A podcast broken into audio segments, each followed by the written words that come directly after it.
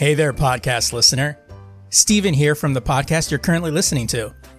You ever heard a podcast and think, I can do that?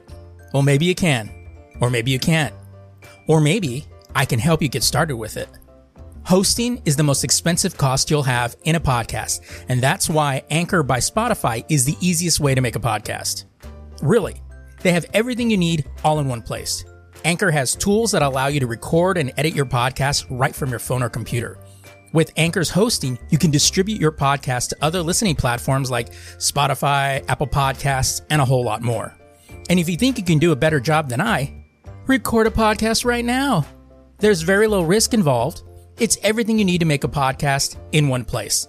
And best of all, Anchor is free. Download the Anchor app or go to anchor.fm to get started today.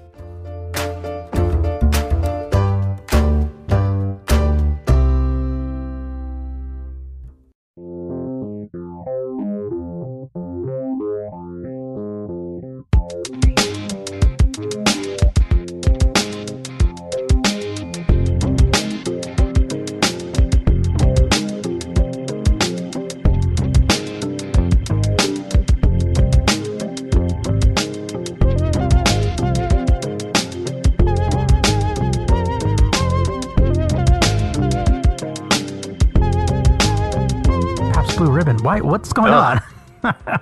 Astro Ribbon tastes funny. And you know when you buy it, there's Japanese on the cans now? Because I guess it's super popular in Japan. Oh, Jesus. I don't know why. Why is it even still around? No one knows why. Because it's cheap. Yeah. Sometimes you just want to get drunk. Yeah, you don't give a fuck. Speaking of which, I should have grabbed a bucket of beer before we started recording this, but oh well. Yeah. Bought some Guinness Blonde. Oh, we're moving up. Which is kind of their it's almost like an American style beer. It's pretty good. Moved away from Banquet for the week. Yeah, you know, get a little something classy. You know, it was on sale, of course. Yeah, so that's usually the issue. Right. All right, welcome everybody to the Lazy Geeks. I'm Steven Vargas. I'm Adam Riley. All right. So welcome to the final episode of February. It's actually been fun being back, at least for me. I can't speak for Adam. Fuck this. No, I'm just kidding. It's like pulling tooth and nail just to get him on here. I hate my life. Every moment of it. But before we get into everything, we want to let you guys know that you can follow us on Snapchat. I finally remembered the password to it. So we're back on there. Not really sure why, but you can. So if you want our snap code, you can head over to our Instagram page at The Lazy Geeks to get that. Or you can search us under The Lazy _Geeks. So that's all of the housekeeping. Housekeeping. So you want a fresh towel? No, we want sleepy.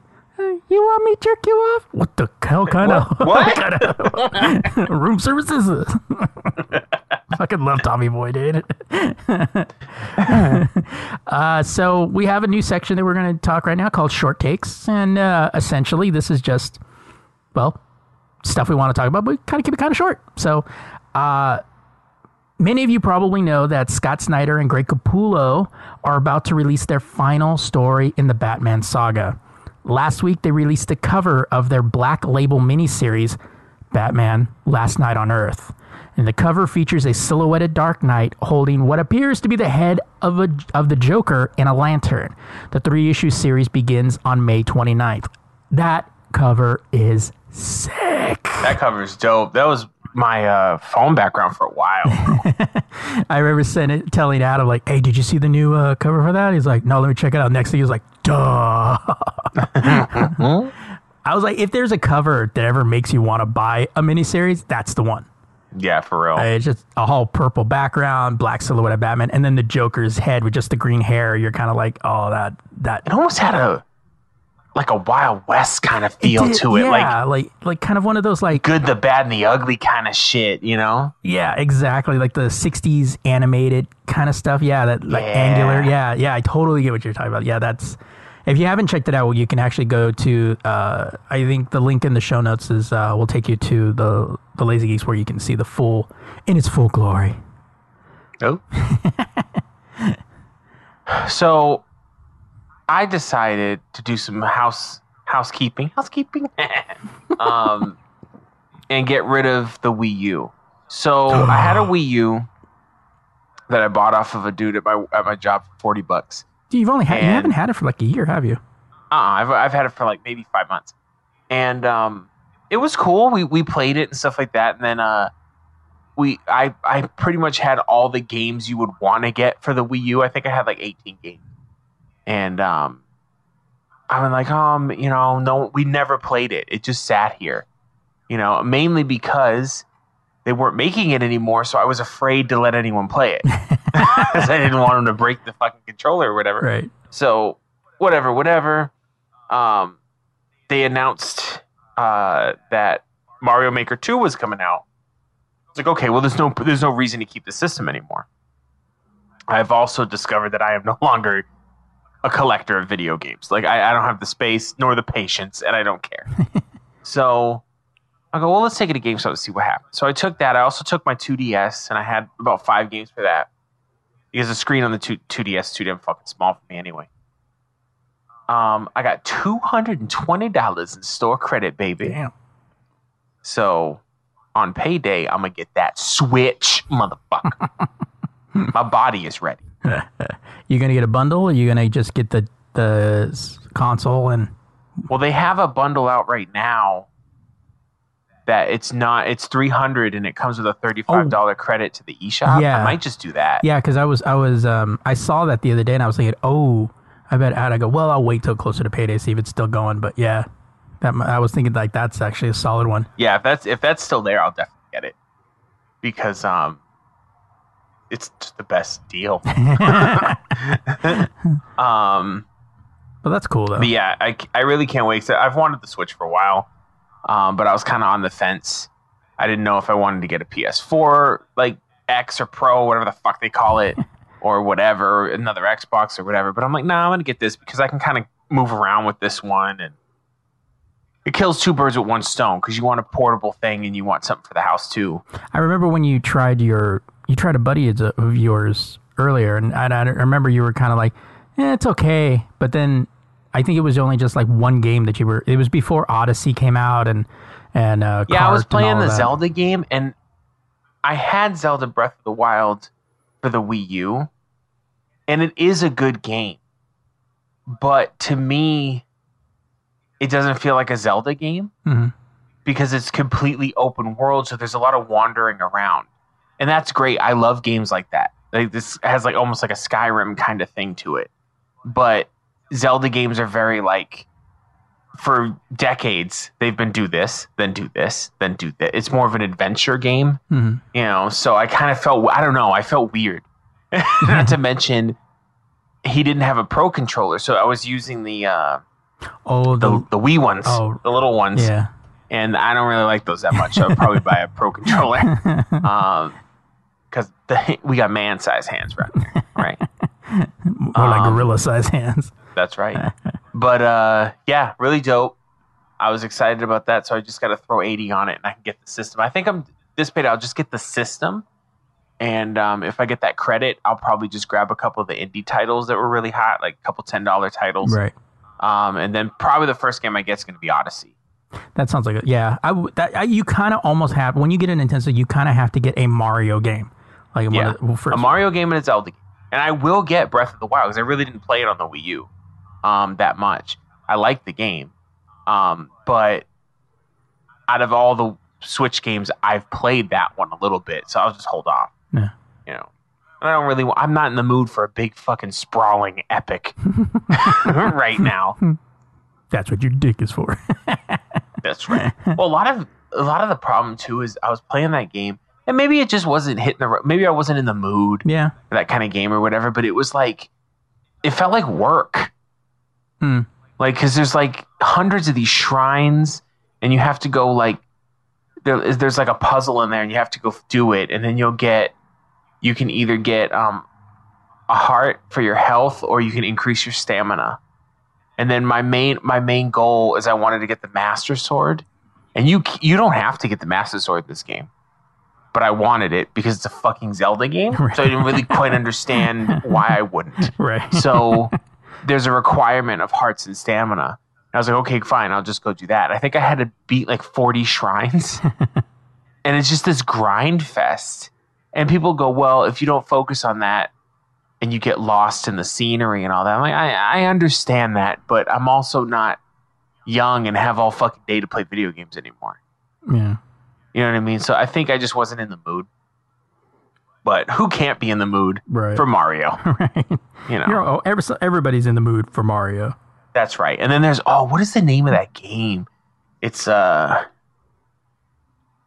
on, because I think I know the name, but I don't want to sound like an asshole. Octopath Traveler. So it's this RPG, and it's in the style of a Super Nintendo RPG from Japan. And you do the storylines of all the different characters. It looked really dope, and I kind of want to get that. It's a Mario. So, you know, there's tons of fucking choices now, I'll tell you that much. Yeah. That's always the smartest thing to do when a new console comes out. Just wait. Yeah. I mean, you know, and then you'll have a fucking slew again, unless you're the type of person that like has to be an early adopter, right? Or you're in that social circle where people look down on you if you haven't played, you know. And if you are, please, you know, don't hang out with those people, but especially if they're drinking Pabst Blue Ribbon. I mean, you know, that's right. All right, so. We're adding another new segment this time. And I think I'm changing the name to Watch List. And this is just basically kind of a little bit of a review of some of the stuff we're watching right now. Stuff that you'll see on like television and, you know, or something streaming. So we have three shows to talk about really quickly. First one up is The Orville, Episode 8, Identity Part 1. One of the things is that the second season of The Orville has been kind of hit and miss. You know, it started out very, very soft and has slowly been picking up as we get to this episode. This one was just like totally didn't see it coming. Like they just like, oh wow, one of the characters that I always kind of figured was the Data of the show, and you're just kind of like, holy shit, like they're fucking. The fucking Borg. Yeah, it got real quick, and it's definitely an homage to the old two-parters from TNG, but it was perfect in the way it was executed because it ended on a low note, and you have no idea how they're gonna pull this off, you know. And I used to love shows like that because it gets people talking, you know, and they'll be like, "Oh shit, like what do you think's gonna happen?" And you know, blah blah blah. But yeah, really good episode. And I was on fucking, it's one of those things where you're not on pins and needles the whole time. Right. You know, you're kind of like, okay. And then it flips it on you at the end. You're like, wait, what? And you don't even have time to process it. Well, yeah. Cause you know, you're just like fucking Jesus. Yeah. Cause like when this episode started, I was thinking like, oh my God, we're losing another main character. Like, you know, Isaac's bailing and stuff like that. Like I was kind of like, oh, that sucks. So you got, you know, the jolly good, you know, he's a jolly good fellow kind of scene and, you know, all that stuff. Yeah. And then you're like, oh, I see, like Isaac's race is kind of like the Vulcans of Enterprise, you know, like humans are to this, that, and the other thing, you know, vastly superior. But as it started to go, I'm thinking like, how would a race of androids evolve? Like for a brief second, I kind of thought, me too. Like BSG.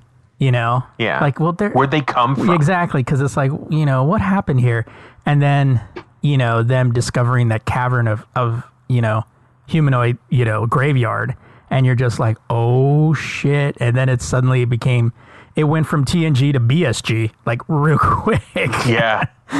And you're just yeah, like, they crossed the streams on that one. Which was cool. I mean, it was something that I totally, like, I didn't suspect, but I was like, you know, but like, you know, we said it's kind of like, where did they come from? But I think only somebody from like a serious sci-fi fan would consider that, you know? And so then suddenly when you have them, you know, they gave you the little traces of things coming up. So you're kind of like, what's going on? Like, what are they up to? And then just we're going to eradicate the human race. What the fuck? Like, be getting rid of these pieces of shit. Yeah. Wait a minute. I thought we was cool, man. What the fuck? But yeah, so I'm really curious to see how this week's show turns out. I'd like to see how that how they resolve that storyline. Right. Next one up is Star Trek Discovery Episode 6, The Sounds of Thunder. Now, in a purely scientific poll on Twitter, I asked people to rate the show, and 100% of respondents claimed that the episode was awesome. And it's purely scientific. So, right, as scientific as you can get on Twitter. So, if you haven't followed Discovery, Saru is... It was weird because, like, I texted Adam, like, to me it seems like this season of Discovery seems to be kind of making up from the mistakes that they made in season one. Because my thing with Saru is I like Saru, but I always was like, why would Starfleet want a scaredy cat in Starfleet? Because, you know, he that's kind of how he was. You know, he was always overly cautious and all that stuff. And I always seemed like, you know, he doesn't really have the cojones to be a captain, you know? and then all of a sudden, you know, like at the end of the last season, he started to kind of develop more of a backbone where you're like, damn, okay, Saru's like stepping up. And settle down.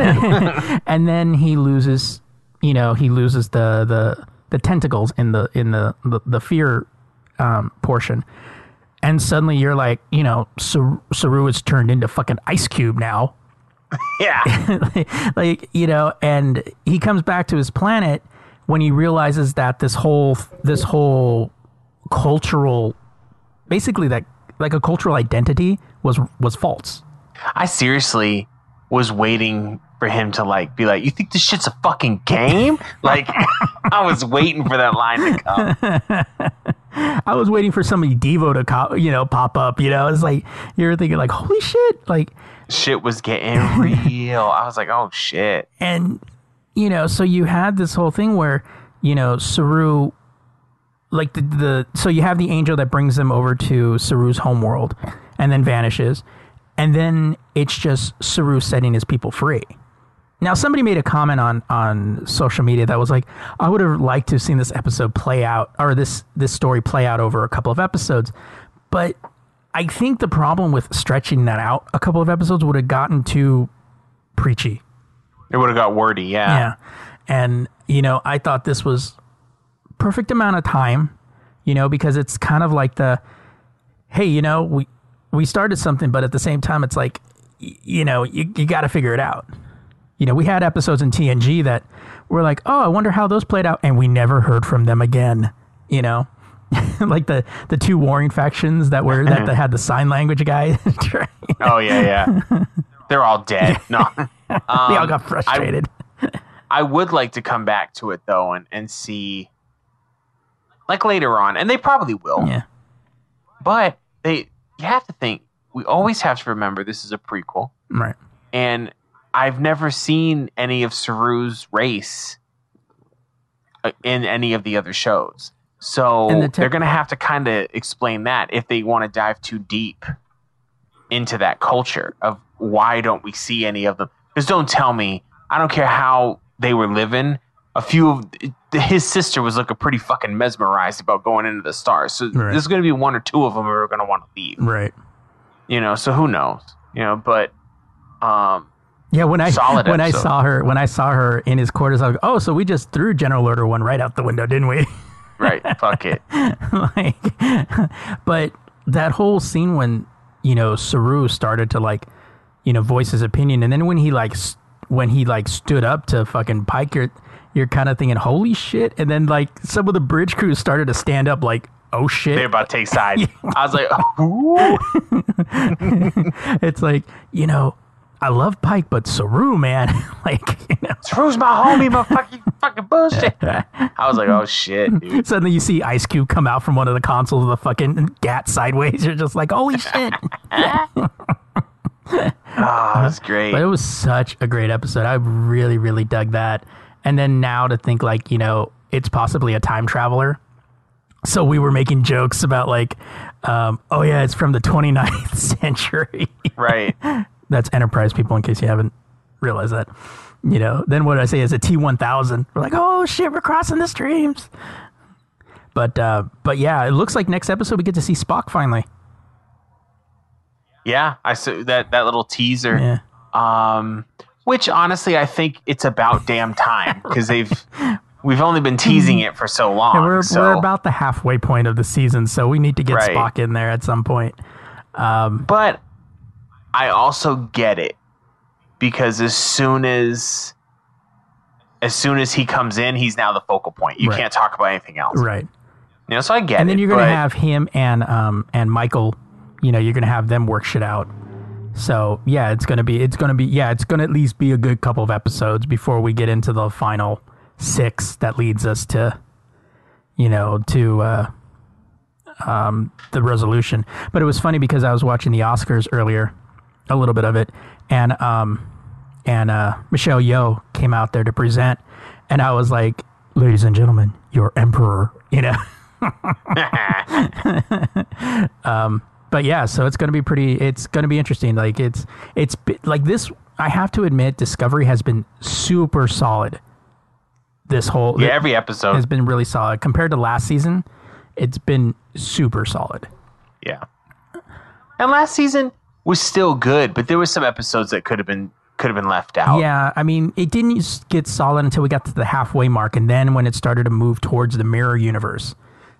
It's actually kind of weird, though, and it's something that sometimes I miss, is that the way shows are done now is it's less... There's that arc that stretches the whole... season, and you don't have any of those filler like bubble episodes like we used to have in Star Trek, and some of those were the best. Yeah, like I remember the episode in Enterprise with Scott Bakula, where the Ferengi like raided the ship. It had nothing to do with anything. Or like in TNG when Picard went to Risa. Yeah, like just those weird little when Riker set him up with that fertility statue. Oh my god, hilarious! You're like, that's my. And we're not going to have. I feel like we're never going to have like off the wall moments like that, where some fans will forget, and then you kind of remind them, "Oh shit, I remember that shit." Oh yeah, we're not. I think we're all going to remember the same thing. Yeah, and like in DS9, when. The crew had a transporter malfunction and they saved him in the holodeck, and it became that whole James Bond kind of episode, which was like, that was cool. You know, it's those little one-offs that have no major impact on anything, but they're just cool. Yeah, and that's like the Harry Mudd episodes of last season. Especially when he came back and he kept doing that time loop.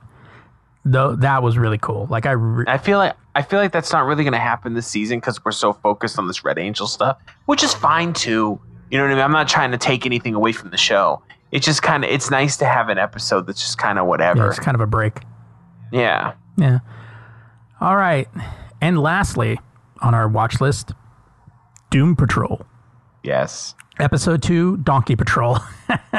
If you want to watch a show that is comic book but has some of the most complex fucking characters in it, this is the show for you. Like this show alone is worth the DC Universe sub.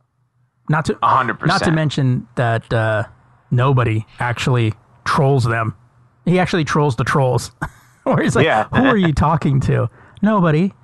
Or to the people that subscribe to DC, the trolls that subscribe to DC, That was so funny. So yeah, the main bad guy, he doesn't just break the fourth wall. He's sitting on top of it. Like every time he speaks, like he even tells the chief that he's the one who's running the story. Right. And he's not called the narrator. He's called Mr. Nobody. Right. But I always call him the narrator because he's narrating the fucking story. Right. He even says it. It's like, "I'm the narrator. I see everything." And everyone's like, "What the fuck are you talking about?" And it's because some weird experiment. And he looks fucking crazy. Like he looks half in this world and half not. Like it's so fucking cool. So like like in this episode, it picks up literally right at the end of the pilot, which was the city gets sucked into this I don't know what you call it, this energy, like a black hole. Yeah, gets sucked in there. So does the chief, and Jane jumps in there, and that's all that's left. And you have Robot Man, Negative Man, and Elastigirl left. And Roboman's deciding that he needs to find Jane and the Chief. And then, of course, Negative Man and Elastigirl just kind of bail. Like, this was a mistake. We had no idea. And there's even a question, you know, even Nobody goes, yes, you taught them to, you know, to work together, but never told them how to be a hero. You know, and I was kind of like, oh, yeah, that'd be kind of like if Professor X fucked up, you know, yeah. And so you have this whole thing. And then we get introduced to Cyborg, who is younger than the one that was in Justice League, obviously. But is he younger, though? Because they did make mention that his cybernetics they stopped his aging. They stopped his growth. So I don't know, you know, I'm not sure, but you know, it's weird because I liked the actor that played Cyborg in the movie. So this kid was a little off to me, but I liked that his robotics were less, you know? Yeah. Well, they were talking, and they even said in the episode that his father was like, if you act right, is basically what he said, right. You can get those upgrades. Yeah, stop acting like a fool.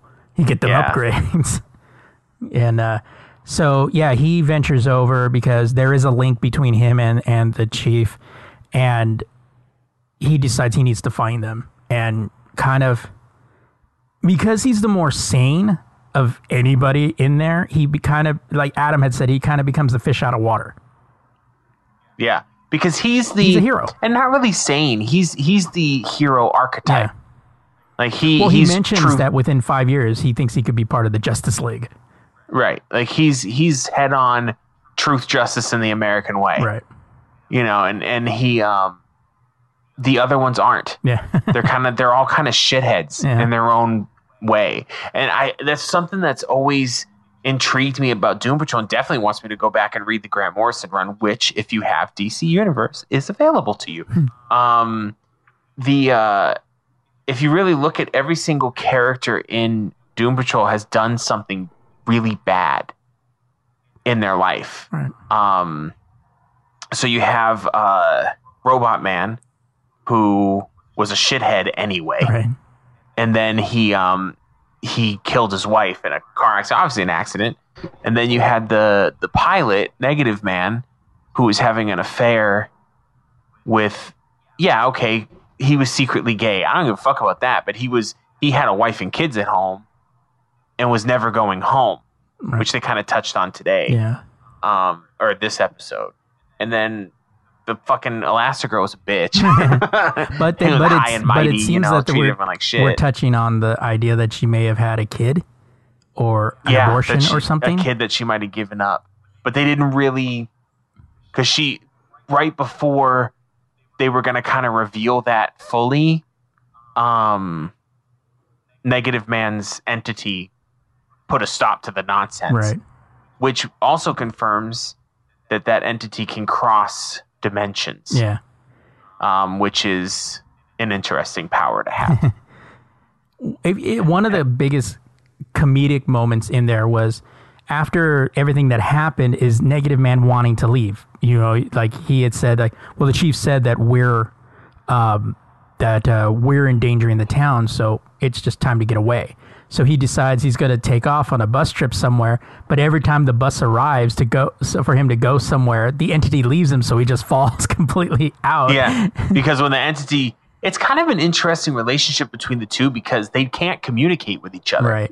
It's either the entity's moving around or he's moving around. And it's so funny because when the entity's what's keeping him alive. So if he leaves his body, he just collapses. Right. But it does explain that scene in the first episode when he was running away and then the entity left him and then saved that woman from the power poles. Yeah. You know, in the first episode that it was like the entity wants to be the hero, but he doesn't. He wants to be the coward and run. Yeah. So we definitely know now exactly what you said, that entity is not evil or malicious in any way. It's actually pretty heroic and always wants to do good things. But that other guy's a coward, right? And it all ties into, and the narrator, or Mr. Nobody, kind of was pulling that out this episode, where he has these issues that he needs to address, but he's too much of a coward, so he just kept flying planes, right? Buried himself in his work, basically, instead of actually fixing the issues that he fixed. So yeah, it's there's so many layers to these characters, and it makes it so much more interesting to watch. And the whole interaction with Robot Man and Crazy Jane, in this episode was almost heartbreaking. You see him kind of substituting her for his daughter, like trying to take care of her and reacting, and making her the sandwiches and all that stuff. And so it was, and we got introduced to a couple of new personalities, so that was pretty rough, but go ahead.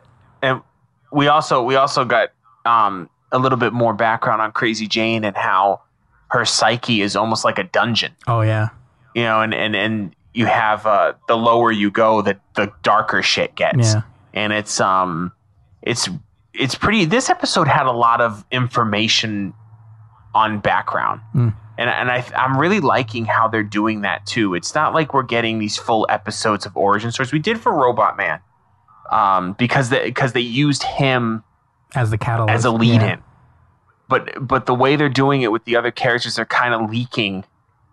You get bits and pieces. And I dig it. I think it's cool because I kind of assumed that they were just going to have full episodes on a single character. Yeah. Like other shows do, but they didn't. So I kind of dig it. I think the least liked character for me, and not like I don't think they're shit show wise, but just like I don't like this person, is Elastigirl. Yeah. For me. Because she's just a bitch, and she doesn't look like she like Negative Man's a coward. Robot Man was a shithead, and when he was quote unquote alive, Crazy Jane is basically has a mental problem. Negative Man's not an asshole. Yeah, like he doesn't treat others like shit.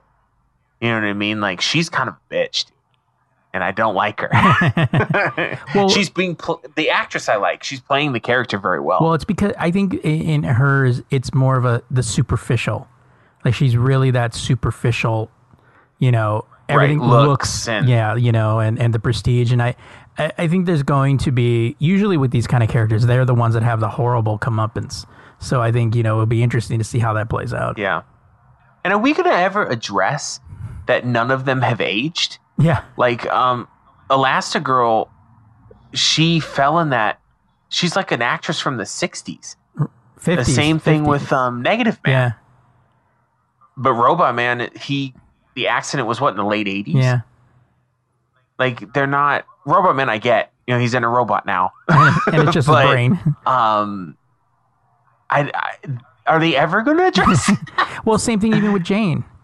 Like yeah, how old is she? Yeah, because she said that she was there long before he got there. Remember when in the first episode? She don't look much older than mid-20s. Although when she went from like insane to like horny, I was just like, oh damn, like she. Yeah, I felt some kind of way, dude. Yeah, I got part of don't touch me. Oh, touch me. You're like, oh touch me. I was like, move aside, Robot Man. Yeah, that's where you expect the cyborg to be like, I got this. But my question is, every personality has a power? Yeah. Well, what power does that one have? If you touch her, you'll never. I mean, if you think about it, that would be the best way to go. I mean, there's a way to go. Yeah. There's a way to go. I'll just tell you like this. When she did that, I sat up a little bit like, what happened? I mean, when I looked at it, I was like, what, shit, do I have Pornhub up? And I was like, oh, wait, no, it's this one. And also, let's give credit where credit's due to the actress playing Crazy Jane, because she's playing multiple characters in succession, like just switching back and forth. That's difficult. What was the little girl that she played? Baby doll. Yeah. I mean, when she went to that, I was like, oh, like, in my mind, I'm thinking like, there's so many ways that could be hot, but I don't want to admit it. And then I love how they did that scene. This is obviously our favorite show for fucking me because we've been talking about it forever, but I love how they did that scene where Robot Man was watching the tapes. Oh, right. But then upstairs, Cyborg is trying to interrogate Crazy Jane, who is Baby Doll at the moment. Right. And what was the name of the fucking... Wasn't it like Katie or something like that? Katie or Casey or something like that. She doesn't like to be interrogated. And it says the thing because she doesn't like to be interrogated. And Robot Man's like, oh, fuck. And he runs the thing. This chick was the devil. Yeah, I know. Like, she became like this... she blew him out of the fucking room, dude. Like, yeah, and she became nothing. She was engulfed in flames. And all, I was like, oh, shit. You know, I loved it, too, because he's like, oh, fuck. Oh fuck! And then he's in the elevator. He's like, "Shit, shit, shit, shit, shit, shit." Loved it. Yeah, I've been telling everybody that they got to check this show out. Like, it's so good. Yeah, you know. All right. Well, we'll definitely be talking about these next week with the next episodes of all these shows. All right, so time to move into some headlines. So, since late 2018, Netflix has begun purging their service of all original Marvel television shows with the cancellation of Iron Fist, Luke Cage, and Daredevil. The final shoe has dropped, and the service canceled The Punisher after the debut of its second season, as well as Jessica Jones before the debut of its third season.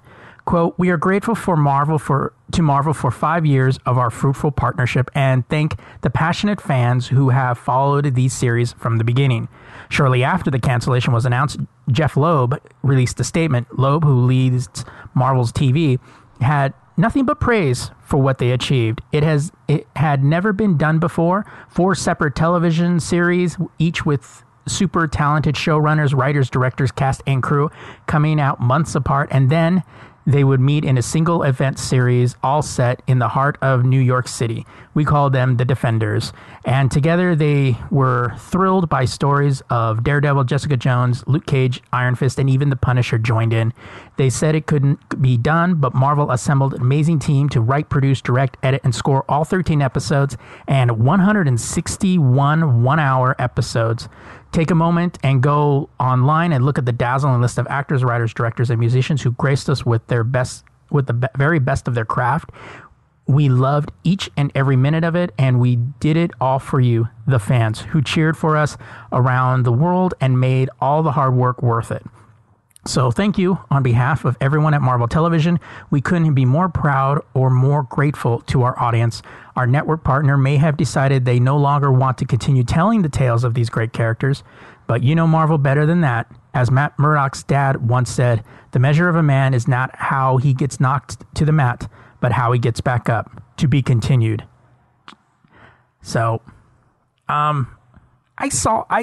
when all of these cancellations happen, it happened just after Disney announced they were going to do their streaming service. Yeah, of course. So it seems like a very stupid retaliatory, like, move to me. Like, I think Netflix just did this because, like, well, why should we promote their shit on our shit kind of thing, you know? So it's because Netflix was making a shit ton of money off of it. But it is what it is. You know what I mean? Like, Disney's a big enough entity that it's weird they didn't have a streaming service with everybody else having it. Right. You know, and they have the content to back one up. Yeah. You know, now, especially now. Yeah. Shit, they can throw Fox's shit on there. And now, you know, we know they're going to have, you know, Vision, you know, Scarlet Witch, Loki, you know, Winter Soldier and Falcon television series, the Star Wars series, yeah. You know, all of this content.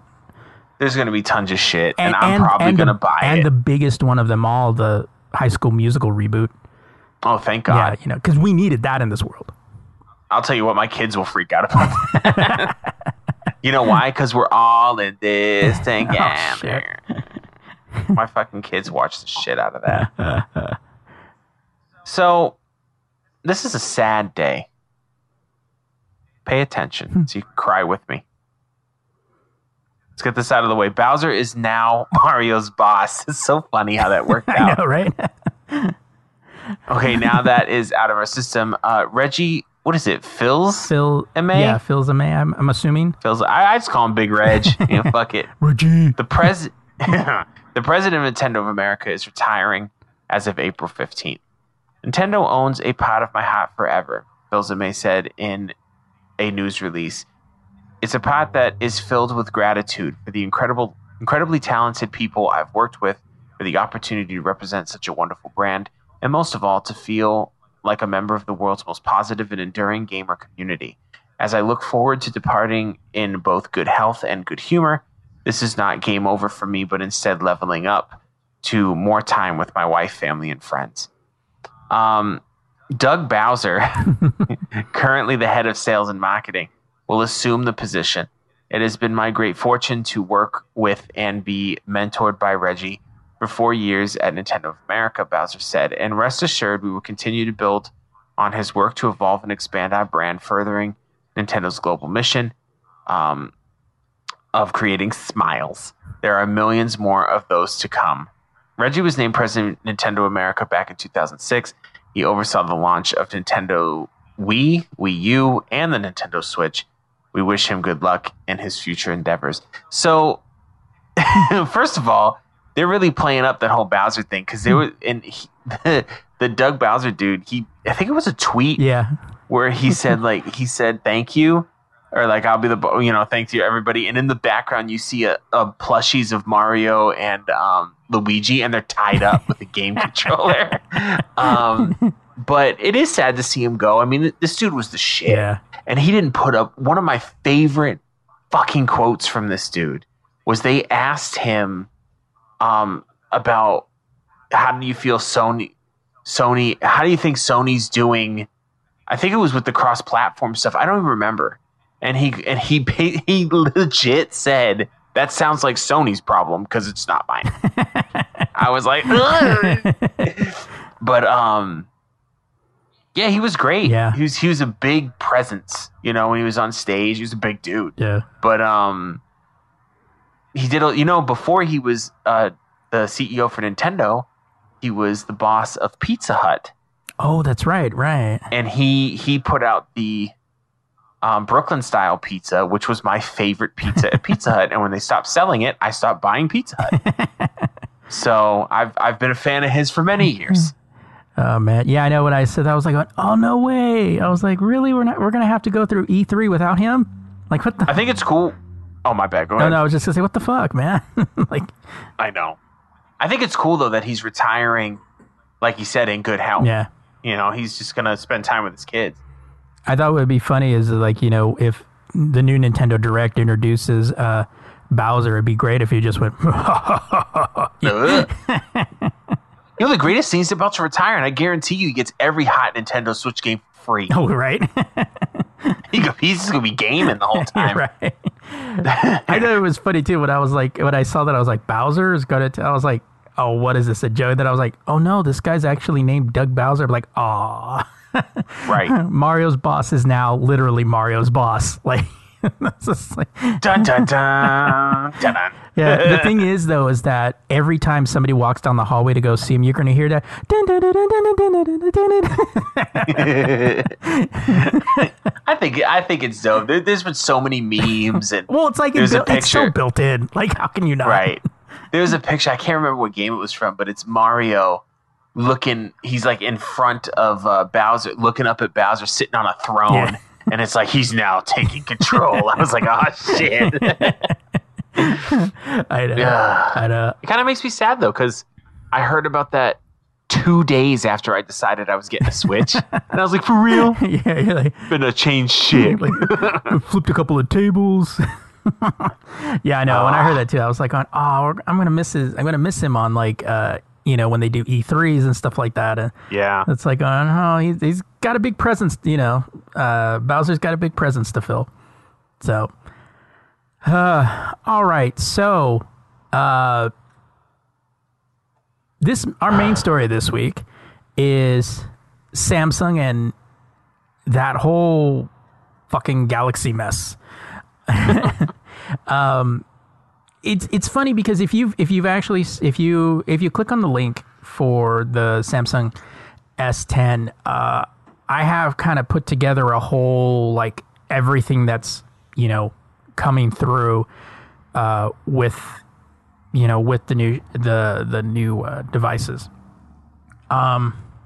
But since there's four S10s the E, the S10, the S10 Plus, and the S10 5G, which technically has no real network right now, and no price.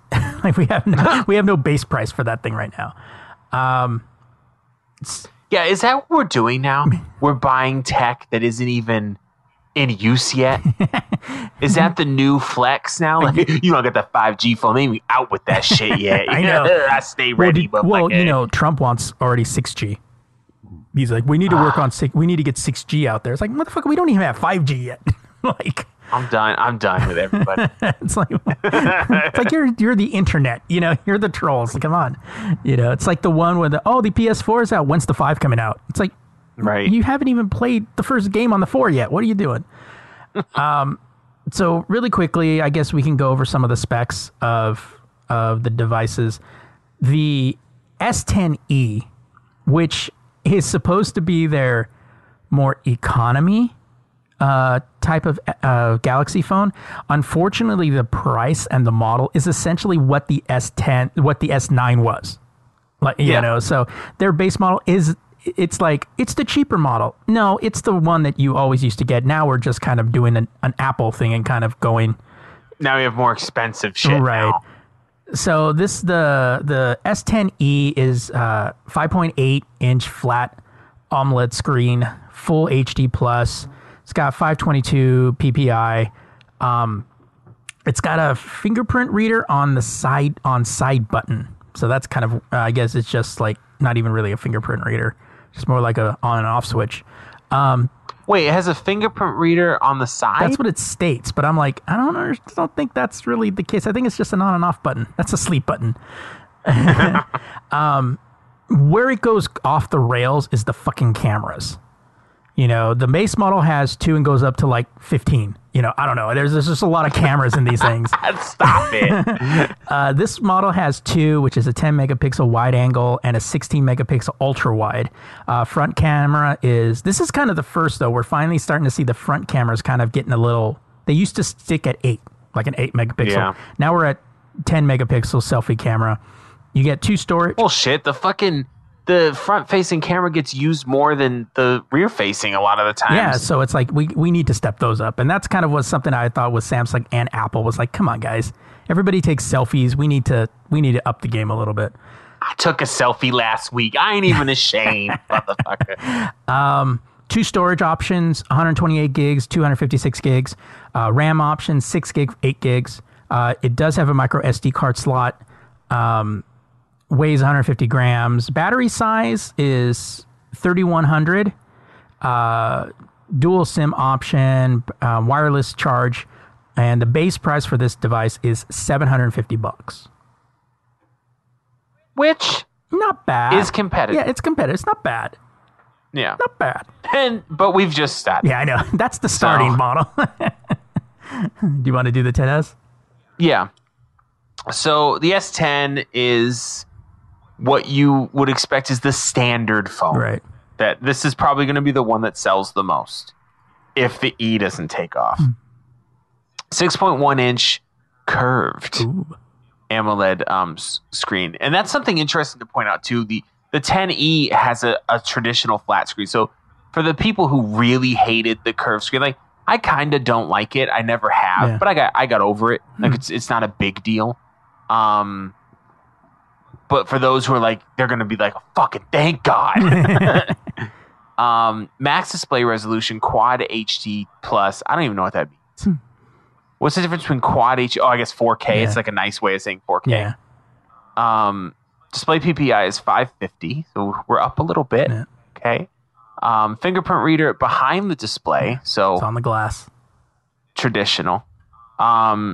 Rear cameras. We have 3 rear cameras on this one. So 12 megapixel telephoto, 12 megapixel wide angle, and 60 megapixel ultra wide. And honestly, for people who are super into taking photographs, this is a great time to get phones because you got Samsung and Apple are just trying their damnedest to have the greatest camera alive on your phone. Front camera is a 10 megapixel selfie camera, so same as the last one. Storage options, 128 gigabyte, 512 gigabyte. RAM options just 8 gigs, so there's you can't go up or down on which that. Is weird. Micro SD card slot, yes. Weight is 157 grams, so a tad heavier. Battery's a little bit bigger at 3,400. Dual SIM, yes. Power steer, yes. Wireless charging, yes. 5G ready, no. Base price is $899. Honestly, if price is your only concern, I don't think I would get the 10e. No. I mean, it's not that big of a savings. Right. To be honest, $150. It's unless you fucking the idea of you getting a flagship Samsung phone with a flat screen gives you a fucking hot on, then fine. But I don't know. I can't look like them cheap ones. I got that iPhone 8. I need to help the So the Samsung Galaxy S10 Plus. 6.4 inch curved AMOLED screen, quad HD plus. PPI is 438, which is a little weird. It's because it's bigger. Yeah, I mean, I guess. Yeah. Fingerprint reader is behind the display, which is actually kind of cool because that was something that people were saying that Apple needed to figure out because Apple needs to make the Apple symbol the fingerprint reader. Oh, there you go. It's like right there. You don't even have to change the shape of it. I know, right? Yeah, just have it right there, and then it just be so futuristic. Like, woo! You hear, when it scans your finger, makes the sound. You're like, oh, let shit. Let that bitch glow and shit. You're like, oh, fuck. Oh, man. 3 rear cameras, 12 megapixel telephoto, 12 megapixel wide angle, 16 megapixel ultra-wide, so same as the regular 10S. Right. Selfie camera, we've got a 10 megapixel, and then we also have an RGB depth sensor, which is going to be better for color distinction and stuff like that.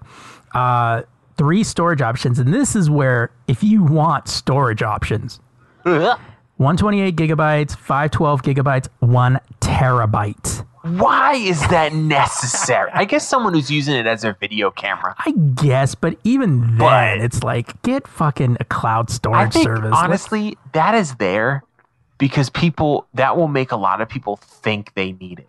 Like people who don't, like I take tons of pictures, but they don't really understand. So they'll get the biggest one. Like if I have over 100 gigs. There's no way in hell you could sell me a phone with a terabyte of fucking... especially when I could put an SD card in that bitch. I know. And that's the thing. Like everybody's like... That's funny because... It's funny that you said that because a lot of websites were saying that you can get a terabyte. You just need another 512 gigabyte SD card. And you have a terabyte. Good to go. And the thing is like I have 200 gigs on my phone, and it's like I don't need that much. I have cloud storage. It's like, yep. and it's just like, it's like not only that. Why would you keep all this important shit just on a mobile device for you to lose it or break it, right? And then lose all your shit. Miss me with that bullshit. Think about it, like this is the funny thing is like 512 gigs. That's more than my laptop. Yep. I mean, my desktop has a 2 terabyte C drive. So it's like this phone has half the memory of my desktop. It's like, what the fuck are we doing here? My C drive is 500 gigabytes. Yeah. And I don't even need all that. I know, right? And RAM options are 8 gig and 12 gig. This is definitely the S10 Plus. We're following the same tradition as the last one where this is the flagship of the flagship. Right. Like this is the one where if you wanted the most kitted out Samsung phone, this is the one to get. This is the pimp my ride of cell phones. For real. Heard you like cell phones. We put a cell phone inside these cell phones. You have to, it's got dual SIM. When your cell phone calls your cell phone and then you answer the cell phone. That is inception shit, man. Oh, shit. Micro SD card. I mean, you're dealing at a terabyte. The fuck you need an SD card for? For real. I mean, what are we talking about here? For real, if you have an SD card, so what the fuck do you need a terabyte for? Right. These people need to get with it. You're going to see fucking Apple come out. Yeah, they go, yeah, it may look like a solar panel, but it's got 80 terabytes of storage. Like, holy shit, NASA can be in this bitch. Its weight is 175 grams or 198 grams for ceramic models. What the fuck? Yeah, I've actually heard that they were dabbling with this and testing because you can use wireless charging through ceramic materials. And you can cook it in the oven, and it cooks really well. I know. But the funny thing is, I don't think ceramic is all that durable either. You think an iPhone cracks on impact, on just breathing on it wrong. Get a ceramic device. But who knows? Right. I mean, compared to glass, you only got to compare it to glass. Glass, everyone's comfortable having a full glass phone anyway. Right. So it's whatever. I mean, I love that my phone is metal, but I do miss wireless charging. Battery size is 4,100, so that's cool. So you also have dual SIM option, PowerShare, wireless charging. Obviously not 5G ready, but nobody is 5G ready, right? And the base price. This is without this is without the heated seats and the leather interior. $1,000. Cool fucking G, dude. But it's like, to be honest, it's not out of the realm of like, oh, that's surprising, $1,000. We already had the iPhone X, so right. We've already broken through that $1,000 mark. So let me introduce everyone to a phone to the second most ridiculous phone. Second most ridiculous phone that Samsung announced, and this is the S10 5G. So if you've been like, man, my cell phone provider has this awesome 5G network, but I just can't tap into it with my phone, then you're probably you don't exist because no one has fucking 5G yet. And I told Steve, well, it's like AT&T. It's like AT&T's doing that whole 5G service when you don't have 5G. Yeah, and I told Steve, I go, has society gotten to the point where the flex of having something is more important than actually having something that functions? Oh, yeah. Like, whatever. It's still a phone, but listen to the specs of this phone. It's not even worth it. Yeah. First of all, it's 6.7 inches curved AMOLED. Great. That's a big-ass phone. Huh? Right. Like, only, like, I could use it. People, like, with bigger hands can use it, but the majority of people couldn't use that. You ain't gonna see no chick with that. I'm gonna tell you like that. Can you imagine that in their purse? For real. Quad HD Plus, just like the other one. 505 display PPI. Fingerprint readers behind the display. Rear cameras. We have 4 cameras. 12 megapixel telephoto, 12 megapixel wide angle, 16 megapixel ultra wide, and 3D depth camera. Now that's something that Apple also has, and it gives really interesting functionality to the camera where you can control what is in focus on a physical sense. And if you're into photography and stuff, it's actually pretty fucking dope. A lot of people rave about it on the iPhones. So I ain't knocking them on that. Front cameras, 10 megapixel selfie camera with HQ VGA 3D depth sensor, which I guess is the same thing, or is that they're going to have their own Face ID? Yeah. It's not going to be shit. Storage options, 256 gigabytes. That's it. Now that's plenty of space, but it's funny to me that this S10 5G does not offer what the 10 Plus does, especially at the size that it is. Again, RAM options, only 8 gigabytes. Again, same fucking issue. Micro SD card slot. No. What the fuck? Yeah, I know. I saw that. I was like, what are we doing, dude? This is a beta phone. Yeah. This is a phone that should not be in our hands. It's not ready. Yeah. It's ridiculous. The weight is 198 gigabytes. 198 grams. Makes sense for the size. Battery size is 4,500. Makes sense for the size. Well, and you're not even going to notice better battery life because that screen's going to be sucking it out anyway. Well, yeah, that's what I was about to say, is that with the battery life, you got to remember this phone is the first of its kind, so it's going to be a battery sucker. Dual SIM option, no on this one. I guess fuck you if you live in two places. Right. PowerShare, yes. Wireless charging, yes. 5G ready, yes. Price, question mark. Nobody knows yet. They didn't announce it. Do not buy this phone. Yeah. If you want to buy the S10 Plus or the S10, by all means, they look like great phones. They're, again, much like most Samsung phones, best of the best if you want an Android phone. The 5G, that's a trick. Right. Like, fuck all that. They want people to get that to see how many people will get that. Right. Yeah, because when you're getting into the 5 gig part, it's like, what are we doing here? Because one, not everybody is going to offer 5Gs. And I think right now, Verizon is the only one that's going to offer it, but you have to be in a launch city for that. And so it's really a waste of fucking time to get that phone. Not only that, micro SD cards, like they took that out for what reason? Yeah. I mean, 256 gigs. Yeah. For most people, you don't need more than that. But that's one of the micro SD card slot is something that Samsung has always had that kills, that really pisses off Apple people. Here's the thing. They're going to take it away and they're going to lose that. Remember when you asked me one time, why did I jump to the iPhone? Well, the reason why I had jumped to the iPhone, that was the year Samsung took away the SD card.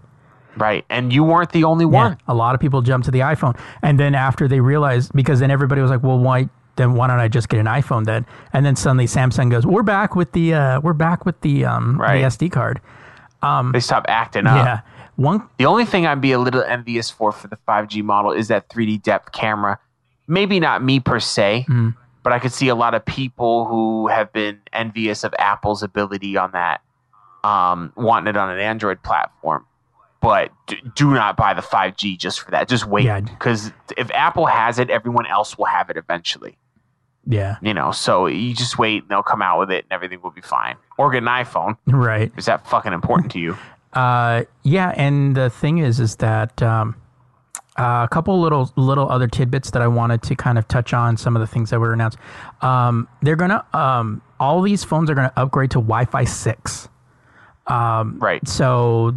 Now, the limitations is that mainly that no one owns a Wi-Fi 6 router right now. Right. But, it's it's one of those that it will come in handy, when it does. But I think they have all this shit in Japan. Yeah. Already. And so it makes sense that Samsung has things that are utilizing it. It just doesn't make sense that they're trying to sell it here already. Yeah. And the thing is that all three phones have the S Plus, and the S10e include 2 gigabyte LTE speeds, up from 1.2 gigabytes last year. But keep in mind that you will not hit 2 gigs on your wireless network. It's a foregone conclusion, because remember that Samsung is. South Korea, and to them, our internet is cute. Yeah, they have. I think they do have the best internet speeds in the planet. Oh, yeah. I was talking to Patrick, because Patrick said he was heading out to, I think, South Korea, and he says, yeah, he goes, they have a pen that is a Wi-Fi hotspot, and they limit you to 10 gigabytes per day. I was like, you can't even get that for a month here. Like, yeah. It's like, what the hell are we doing? But go ahead. I don't know. Go ahead. I was going to start getting into my summary of their phones, but I know we have more to talk about. Yeah. Bixby will actually serve as a use now. They will on these phones, and it's going to come to some of the 8 and the 9, I believe, to allow you to actually reassign the Bixby button to not just, to a function, but you can use for apps.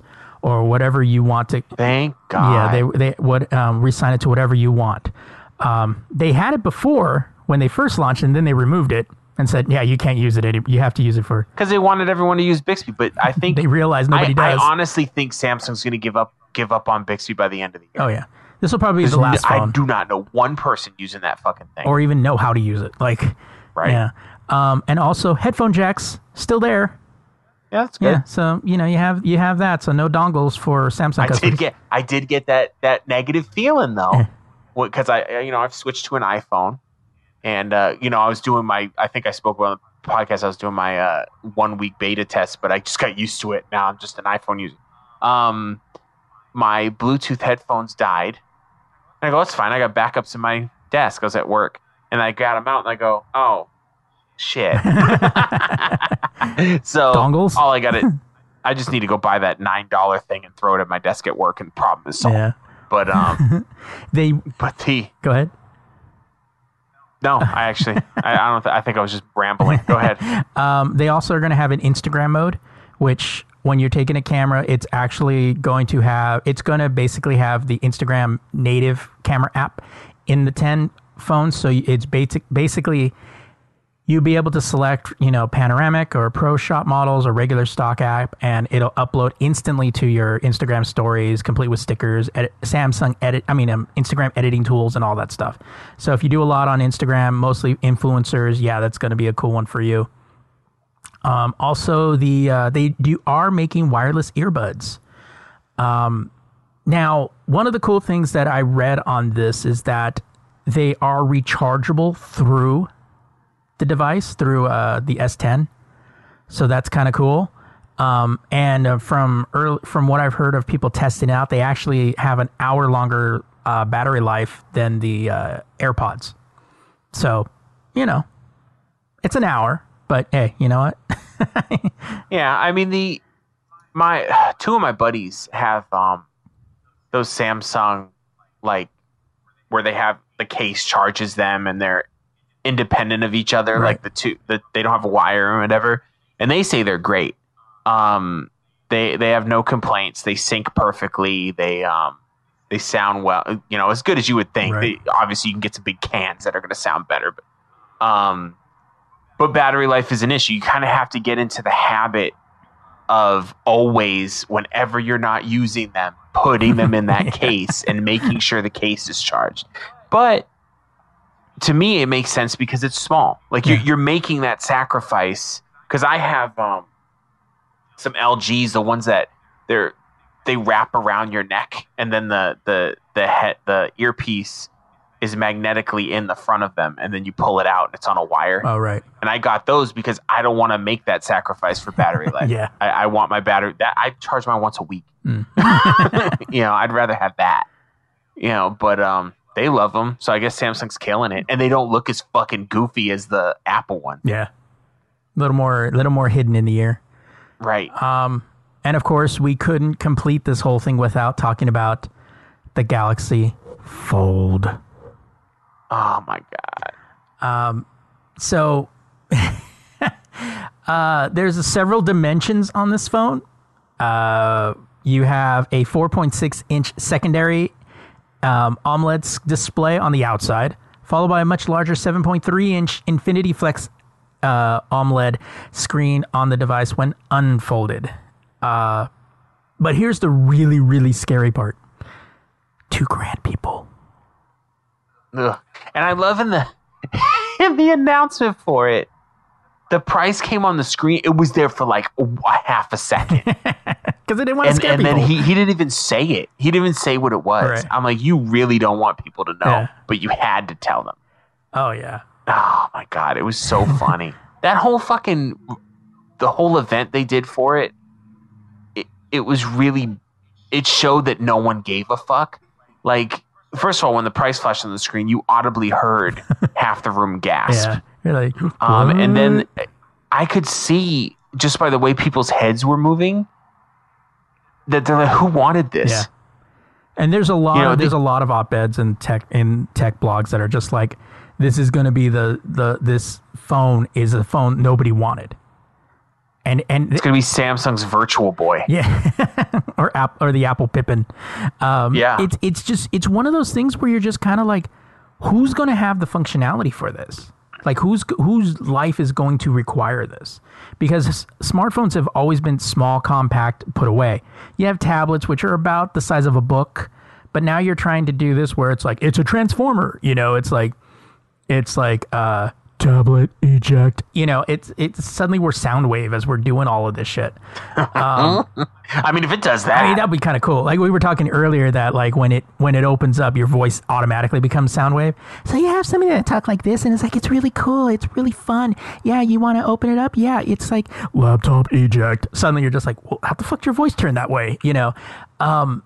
So in terms of resolution, the smaller 21.9 screen comes at a 840 by 1960, and the main foldable screen is 1536 by 2152, and both featuring the same 420 DPI density, which is a higher rate than a tablet. Now, it's designed to... Now, the big question that I had was like, how fucking strong is this thing? Now, Samsung is saying it's been tested to withstand 200,000 folds. And it's, I think it was The Verge or Ars Technica, one of them, managed to equate that it's like over 5 years, it's about, and that's at 100 times a day. So we'll see what happens with that. Now, there is no mention of what processor it uses, except for a 7nm 64-bit octa-core processor. Samsung did mention it's 12GB RAM plus 512GB UFS 3.0 storage space.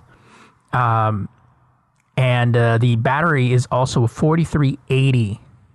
So, and it's supposed to be, the battery is split across both sides just for the sake of weight distribution. Also, can I stop right there? In the presentation, when he showed the two batteries, and he goes, it's able to draw power from both batteries, and it's this revolutionary technology. I'm like, are you trying to tell me that daisy chaining batteries is revolutionary technology? Yeah, it's because the first time they've done it. People have been doing that in boats and shit for a long time, bro. I saw that shit in Junkyard Wars. You fucking tricked me with that. I know, right? It's going to have a 16 megapixel, 123 degree ultra wide shooter with 12 megapixel telephoto camera with optical stabilization, and a 12 megapixel dual pixel wide camera, which also has optical stabilization. 6 fucking cameras. Yeah, and it's just like, what the fuck are we doing here? They also said, there was something here that I think I skipped over. Where is it? I'm looking at this. It says that they announced They also demoed a multi-active window. The demonstration had WhatsApp, Chrome, and YouTube running side by side. Galaxy Fold is shipped with YouTube Premium, by the way. And, in the demo, he enlarged one of those apps by simply dragging it into the larger window, and it was a good demo, but you always got to see how it fares in real life, right. And how many apps will be compatible with that, because then everybody has to redesign the app for that, or you have a ported version of this, which always looks like shit. The thing is, it's not going to happen, right? Because no one's going to buy this thing. Yeah. You'll have the amount of people that buy this. You'll have some that will do it, but after that, there will. But here's the issue, though, and I can only speak for the United States because I don't know how it is elsewhere. But the current youth generation, like people who are 18 in college or whatever, you're noticing the 80s, 90s level of excess living has been going down. Either they can't afford it, or they're just smarter with their money. Yeah. Like I've noticed that with kids these days. And I'm proud of them, to be honest, because we were fucking horrible with it. Oh, right. So I'm kind of wondering who they're making this for. Yeah. Like, it's like Samsung just watching our music videos and going, oh, that they buy expensive shit. Right. Like no one ever asked for this. The only thing, and I was telling Steve about this before the podcast, the only thing I'm excited about is just someone is using the flexible screen technology, because I feel that is part of the future. And the more they use it, the cheaper they can get it to be in other devices. And I think that would definitely be useful in wearable technology and stuff like that, or just like having a rollout scroll screen or just something crazy. Right. There's a lot of applications for that. But, and then did you see when it was closed, the phone had the largest bezels on the top? Oh, I know. Didn't we go through this whole thing of where we're getting rid of bezels? And it was like a 5-inch screen. I don't know how big the screen is, actually. The visible screen. Right. And then there's just two humongous blocks. It looks like you were watching Futurama on a fucking widescreen. It reminded me of the original fucking Kindle with the amount of bezels on it. It was for real. Yeah. And you know what? Look, Samsung could do whatever they want, but the problem is that no one's going to buy this, and they're going to waste so much money fucking with this, unless they're making them to order. Right. Which I doubt. Yeah, I doubt they're going to do that. Because how long will you be waiting for that? By that time, the next phone will be out. To be honest, I'll be surprised if this even comes out with an updated model for next year. Yeah, I don't think it will. Yeah. Not enough people are going to buy it. $2,000? It's you can buy a fucking iPad Pro for cheaper than that. Honestly, this reminded me of the 90s. Remember when people were putting out all kinds of wacky shit? Because money was whatever. Everybody had money. Now it's like you're going to come out with $2,000 fucking... They're going to go, or I could spend $800 to even $1,000 for a quality phone. And then just go buy like a fucking iPad for $320. Yeah, or I could just go and buy an iPhone and an iPad. Because I guarantee you, yeah, anyone who feels they need a tablet in their mobile life has a backpack, right, or some kind of bag. No one's doing that. Nah. It's ridiculous. And maybe we'll be wrong. We never are, but maybe we'll be wrong. I know. It's a very rare occasion that we are, but yeah. Mark our words. Mark this episode, you know. It's like, oh, they're going to say this, so I'm going to remember 328 when they said it's going to fail. And then when it does fail, they're going to be like, I don't remember you guys saying that.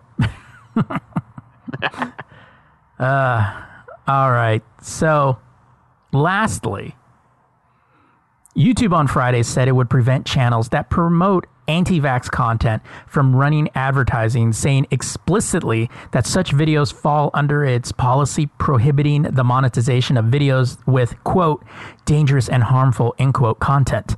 The move comes after advertisers on YouTube pulled their ads from these videos following inquiries from BuzzFeed News. Quote, we have strict policies that govern what videos we allow ads to appear on, and videos that promote anti-vaccination content are a violation of those policies. We enforce these policies vigorously, and if we find a video that violates them, we immediately take action and remove ads, a spokesperson said in an email statement to BuzzFeed, because they couldn't say that to their face without smiling. Earlier last week, BuzzFeed News found that while YouTube usually returns a top search result for queries like, are vaccines safe? From an authorized source such as children's hospitals, its up next algorithm frequently suggests follow-up recommendations for anti-vaccination videos. Several different advertisers said they weren't aware that their ads were appearing on videos like Mom Researches Vaccines, Discovers Vaccination Horrors, and goes vaccine free, which advocates against vaccinating children, and reaching out to YouTube to pull the programming placements. Their ads appeared on such video channels, including Vax TV, Larry Cook 333, a prominent stopmandatoryvaccination.com, and iHealthTube, all of which YouTube has since demonetized or prevented from running ads. In addition to demonetizing anti-vax content, YouTube has introduced a new information panel pertaining to vaccines. Previously, information panels appeared on anti-vax videos that explicitly mentioned the measles, mumps, MRH vaccines, and only described what an MMR vaccine is for and linked to a Wikipedia page. Now, a considerably larger number of anti-vax videos have an information panel that links to a Wikipedia page for vaccine hesitancy. That's a cute word now we've come up with. Instead of anti-vaxxers, it's vaccine hesitancy, where it is described as, quote, one of the top 10 global health threats of 2019, according to the World Health Organization. Nomad Health, a health tech company, told BuzzFeed that it, quote, does not support the anti-vaccination movement, was not aware of our ads running alongside anti-vaccination videos, and would take action to prevent it from happening in the future. YouTube advertisers contacted BuzzFeed about the ads on an anti-vax content, said they were unaware of their programmatic ads, which are controlled algorithmically, were appearing alongside such videos. Skipping down here. We have, So Larry Cook, an anti-vax leader behind Stop Mandatory Vaccinations, said on Facebook that his, quote, entire channel was demonetized and that YouTube hadn't contacted him about the change. Following a measles outbreak, U.S. Representative Adam Schiff demanded last week that Facebook and Google, which owns YouTube, address the risks of the spread of medical misinformation about vaccines on their platforms. Facebook responded last week by saying that it would take, quote, steps to reduce the distribution of health-related misinformation on Facebook. Prior to Schiff's request, YouTube said it was working on algorithmic changes to reduce the appearance of conspiracy theories in its Up Next recommendations, a category that contains some anti-vax videos, but not all. After BuzzFeed's news report earlier this week, YouTube said, like many algorithmic changes, the alteration to its Up Next recommendation system will be gradual and will get more accurate over time. There's definitely been some squawk about this being a stifling of free speech, but it really isn't. I mean, when something's confirmed scientifically and by society as a whole, and then you want to come out and say, I mean, it'd be the same thing as saying, you shouldn't dress your children, put them out in the cold without a, I know it's snowing, but they shouldn't wear coats. Right. It's the same fucking thing, and it's honestly just getting on my nerves. I don't fucking hear about it anymore. Like, anti-vaxxers are so dumb. Well, one of the things that, I hear that it's like, it's a stifling of free speech. Again, as we have said millions of times before, free speech only protects you from government retaliation. You are also on a platform that has its own rules and guidelines, and they can stifle any fucking thing they want. They literally could come in and go, we're shutting down your channel. It's like, why? Because we don't fucking like you. Yeah. And there's nothing anyone can do about it. Exactly. If you want, you can go back to our episode about, free speech isn't free. We talked a lot about that, and so it's just like hearing these anti-vaxxers and stuff like that, and it goes into a whole bigger thing with with YouTube. It's just a dumpster fire, and it's like it's a dumpster fire that you're trying to put out with by pissing on it. Not helpful. So fucking stupid. Like, there's a few people at my job that are anti-vax, and I'm going to say this only because it's a weird correlation. The majority of the people, actually all of them, that I know that are like, oh, vaccines have this and this in it, are minorities. Really? All of them. Not one white person I know. Every white person I know is like, oh, fuck yeah, I'm gonna do vaccines. Which is so weird because why wouldn't I? Which is so weird because over here is just like a bunch of white celebrities. Yeah, it's weird, and I feel. Actually, no. You know what? That actually kind of makes sense because the white celebrities are saying it, but who's listening to them? Because the majority of them are not minorities, but uneducated people. Right, but there's also and I had when I did my other show. I had actually talked about conspiracy theories and that people from other countries do believe more of that conspiracy theory that vaccinations or government authorized vaccinations are linked to, population control and things like that. So, yeah, but I'm talking about Americans. I'm not talking about people that are from other countries. Were they born here? Yeah. No, then they're just idiots. Like, let's just cut to the chase.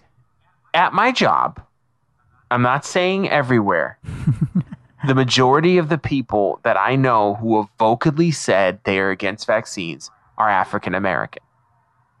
Oh no, I'm not saying that there's something wrong with African Americans. I just don't understand what the correlation is. The correlation is essentially the same thing of what I said. There's that whole thing that it's race control. And I was talking to I was talking to a buddy of mine who is also African American, mm-hmm. and he said that you have an entire subculture of people who, without even knowing it, have believed the government is against them, right? Because they used to be against them, right?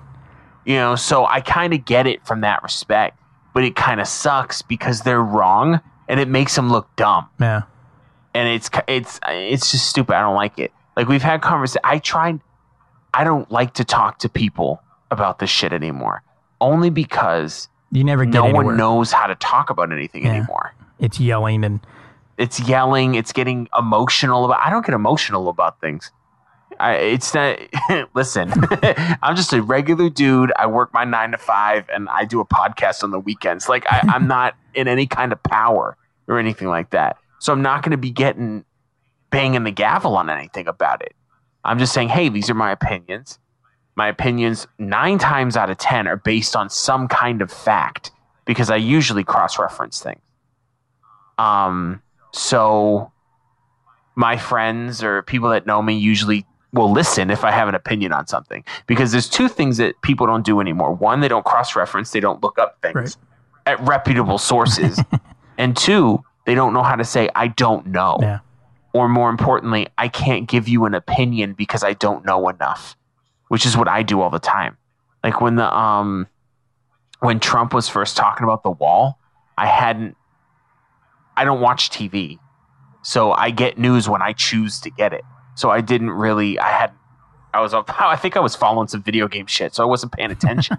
So people were asking. Everyone was talking about it, and I would tell people I don't have an opinion either way because I don't know what's going on. And they're like, "Well, just pick one." And I go, "No, it's not how that fucking works." You know, but it works like that for everybody else. Right. Yeah, I know. It's this thing is, it's just now it's like going, what are we doing? You know, and you know, it was interesting because I was thinking about this the other day, is that there's a prophecy in the Bible that says about, you know, diseases, you know, that were once considered cured come back. And I heard that back in the 80s, early 80s. And I was like, well, how has that happened? And then there was ideas that, oh, well, maybe it's, you know, viruses mutate and things like that. And that sounded kind of logical. Like, yeah, you know, a cold, you can never cure a cold because it mutates every time.